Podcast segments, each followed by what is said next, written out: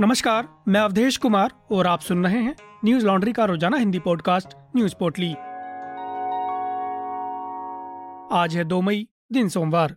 देश भर में पिछले 24 घंटों में कोरोना वायरस के कुल तीन हज़ार एक सौ सत्तावन नए मामले सामने आए। यह कल के मुकाबले पाँच फ़ीसदी कम है। इसके साथ ही देश में कुल कोविड केसों की संख्या बढ़कर अब चार करोड़ तीस लाख बयासी हज़ार तीन सौ पैंतालीस हो गई है। पिछले 24 घंटों में देश भर में कुल 26 लोगों की कोविड से मौत भी हुई है। अब तक देश में कोविड से कुल पाँच लाख तेईस हज़ार आठ सौ उनहत्तर लोगों की मौत हो चुकी है। एनडीटीवी की खबर के मुताबिक कोरोना के बढ़ते मामलों को देखते हुए एक बार फिर पाबंदियाँ बढ़ रही हैं।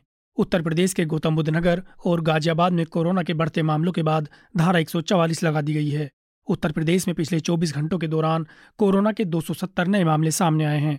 गौतम बुद्ध नगर में 117, गाजियाबाद में 55, लखनऊ में 26 और आगरा में 15 मामले सामने आए। जिसके चलते यह फैसला लिया गया है। दिल्ली में रविवार को कोविड 19 के एक नए मामले सामने आए, हालाँकि एक भी मौत नहीं हुई। पॉजिटिविटी रेट चार दशमलव आठ नौ फ़ीसदी दर्ज किया गया है।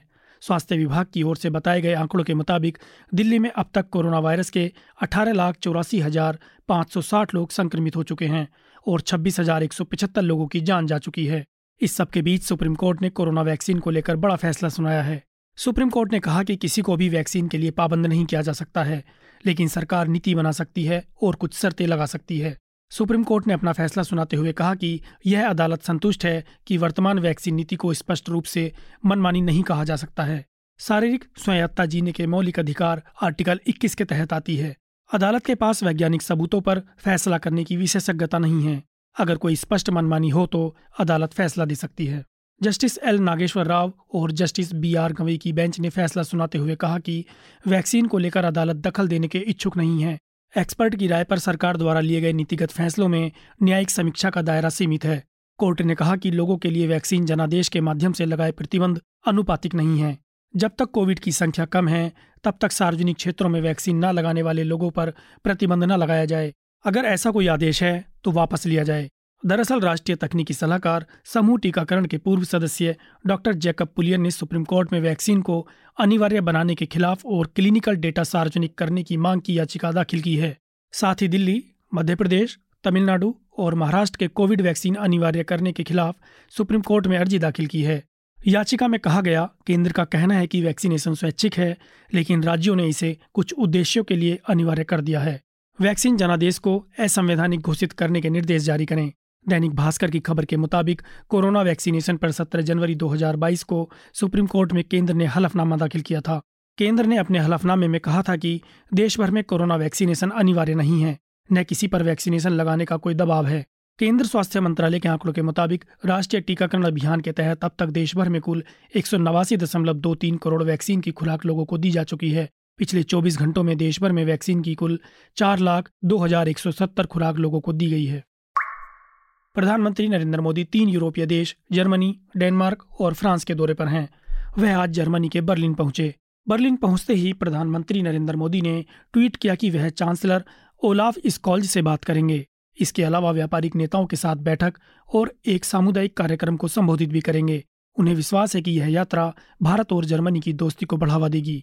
इस बीच जर्मनी के चांसलर ओलाफ स्कॉल्ज ने कहा कि उन्हें उम्मीद है कि रूस की कार्रवाई को लेकर भारत और जर्मनी के बीच बड़ा समझौता है। द इंडियन एक्सप्रेस को दिए इंटरव्यू में चांसलर स्कॉल्ज ने कहा कि उन्हें भरोसा है कि भारत और जर्मनी के बीच रूस की उन कार्रवाइयों को लेकर व्यापक समझौता है, जो संयुक्त राष्ट्र चार्टर के मूल सिद्धांतों का उल्लंघन करता है। आगे उन्होंने कहा, विश्वास है कि दोनों देश इस बात पर एकमत हैं कि आम नागरिकों के खिलाफ जनसंहार युद्ध अपराध है और इसके जिम्मेदार लोगों की जवाबदेही तय की जानी चाहिए। प्रधानमंत्री नरेंद्र मोदी तीन मई को डेनमार्क की राजधानी कोपनहेगन पहुँचेंगे। जहाँ पर वो तीन और चार मई को प्रधानमंत्री मेटे फेडरिक्सन के साथ एक बाइलेटरल कार्यक्रम और दूसरे भारत नार्डिक शिखर सम्मेलन में शामिल होंगे। साथ ही आर्थिक सुधार, जलवायु परिवर्तन और रिन्यूएबल एनर्जी जैसे मुद्दों पर चर्चा करेंगे। उन्नाव के निजी अस्पताल में काम करने वाली 18 साल की युवती की मौत के मामले में नया खुलासा हुआ है। पोस्टमार्टम रिपोर्ट में रेप और हत्या की पुष्टि नहीं हुई है। बता दें कि 30 अप्रैल को युवती का शव अस्पताल की 12 फीट ऊँची दीवार में लगे सरिये से लटका मिला था। पुलिस के अनुसार प्रेमी के शादी करने से इनकार करने पर युवती ने फंदे से लटक कर जान दे दी। अमर उजाला की खबर के मुताबिक एसपी और एएसपी ने रविवार को हिरासत में ले गए प्रेमी से पूछताछ की और नर्सिंग होम की निगरानी की। मृतका की माँ ने नर्सिंग होम संचालक नूर आलम, चाँद आलम, अनिल कुमार सहित पाँच पर सामूहिक दुष्कर्म व हत्या का आरोप लगाकर रिपोर्ट दर्ज कराई थी। देर शाम आई पोस्टमार्टम रिपोर्ट में हैंगिंग से मौत की पुष्टि होने के बाद घटना ने नया मोड़ ले लिया। एसपी दिनेश त्रिपाठी ने बताया कि मृतका के मोबाइल की कॉल डिटेल के आधार पर जाँच की गई तो पता चला कि बांगरमऊ के मुस्तफाबाद निवासी संदीप राजपूत से युवती का प्रेम प्रसंग था। संदीप को कोतवाली लाकर पूछताछ की गई। उसने बताया कि वह एंबुलेंस चलाता है। डेढ़ साल से उसका नर्स से प्रेम प्रसंग चल रहा था। उसने 28 अप्रैल को युवती को दुल्लापुरवा स्थित न्यू जीवन नर्सिंग होम में नर्स के काम पर रखवा दिया था। संदीप की शादी एक सप्ताह पहले ही कोकरा, लखनऊ में तय हुई थी। इसकी जानकारी होने पर नर्स परेशान थी और उस पर शादी करने का दबाव बना रही थी। युवती की माँ द्वारा दर्ज कराई गई रिपोर्ट में आरोपितों को क्लीन चिट मिल सकती है। एएसपी शशि शेखर ने बताया कि जाँच में अब युवती का प्रेमी ही आरोपित प्रतीत हो रहा है। अन्य को अभी आरोपित नहीं माना जा सकता। आगे की जाँच में जो भी सामने आएगा, उसके आधार पर कार्रवाई की जाएगी। महाराष्ट्र नवनिर्माण सेना के अध्यक्ष राज ठाकरे ने रविवार को औरंगाबाद में कहा कि उन्हें चार मई से मस्जिदों पर लाउड स्पीकर की आवाज़ सुनाई नहीं देनी चाहिए। नहीं तो मस्जिदों के सामने दोगुनी आवाज़ में हनुमान चालीसा पढ़ा जाएगा। उन्होंने औरंगाबाद में रविवार को एक रैली में सवाल किया कि, यदि उत्तर प्रदेश में धार्मिक स्थलों से लाउड स्पीकर उतारे जा सकते हैं तो महाराष्ट्र में क्यों नहीं? औरंगाबाद के क्रांति चौक पर आयोजित अपनी पार्टी की रैली में राज ठाकरे ने कहा कि, महाराष्ट्र में दंगा कराने या शांति भंग कराने का उनका कोई इरादा नहीं है। राज ठाकरे ने कहा, अगर मुसलमान अच्छे से नहीं समझते हैं तो हम उन्हें महाराष्ट्र की ताकत दिखाएँगे। लाउड स्पीकर का शोर धार्मिक नहीं, बल्कि सामाजिक मुद्दा है। मस्जिद के ऊपर सभी लाउड स्पीकर अवैध हैं। क्या यह एक संगीत कार्यक्रम है, जिसमें इतने लाउड स्पीकर का इस्तेमाल किया जा रहा है? राज ठाकरे ने जातिवाद के मुद्दे पर पवार को घेरते हुए कहा कि अपनी अपनी जाति से प्रेम सभी को होता है, लेकिन महाराष्ट्र के जातिवाद की राजनीति राष्ट्रवादी कांग्रेस पार्टी के जन्म के साथ ही शुरू हुई। शरद पवार दो जातियों में भेद पैदा करने का काम कर रहे हैं। पवार को हिंदू शब्द से एलर्जी है। वह अपने भाषणों में साहू फूले अंबेडकर का नाम तो लेते हैं, लेकिन कभी छत्रपति शिवाजी महाराज का नाम नहीं लेते। इस सबके बीच महाराष्ट्र के मुख्यमंत्री उद्धव ठाकरे ने एक निजी चैनल से बात करते हुए कहा कि जिस तरीके से कोविड 19 का लॉकडाउन और नोटबंदी राष्ट्रीय स्तर पर लागू की गई, उसी स्तर पर केंद्र सरकार को लाउड स्पीकरों के संबंध में कानून बनाने की पहल करनी चाहिए। दूसरी तरफ़ उत्तर प्रदेश सरकार ने पिछले कुछ दिनों में मंदिरों सहित धार्मिक स्थलों से हज़ारों लाउड स्पीकर उतारे हैं। अपने लाउड स्पीकरों को नीचे लाने वाले पहले लोगों में से एक 20 अप्रैल को मथुरा में श्री कृष्ण जन्मभूमि थी। अमेरिका में फायरिंग की घटनाएँ थमने का नाम नहीं ले रही हैं। अब शिकागो में बड़े स्तर पर फायरिंग के कई मामले सामने आए हैं, जिनमें एक बच्चे सहित आठ लोगों की मौत हो गई और सोलह घायल हो गए।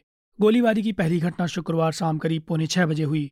शिकागो के साउथ किलपैट्रिक इलाके में एक उनसठ वर्षीय व्यक्ति की उसके घर पर गोली मारकर हत्या कर दी गई।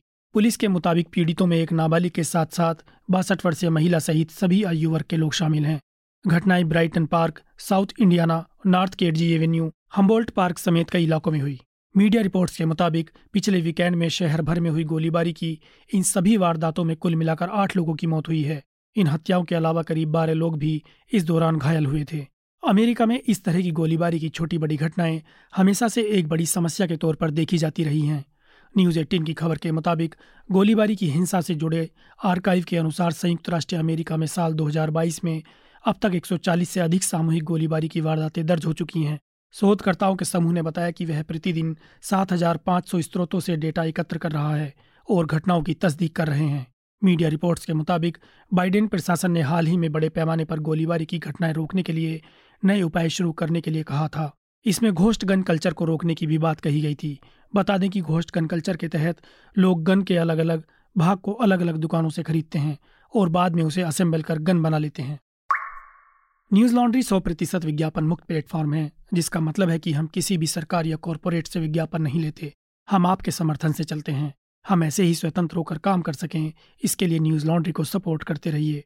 न्यूज़ लॉन्ड्री को सहयोग देने के लिए Hindi dot newslaundry dot com पर जाएँ और सब्सक्राइब करें और गर्व से कहें, मेरे खर्च पर आज़ाद हैं खबरें। आज बस इतना ही। आपका दिन शुभ हो। नमस्कार। लॉन्ड्री के सभी पॉडकास्ट ट्विटर आई और दूसरे पॉडकास्ट प्लेटफॉर्म पे उपलब्ध हैं। खबरों को विज्ञापन के दबाव से आज़ाद रखें। न्यूज़ लॉन्ड्री को सब्सक्राइब करें।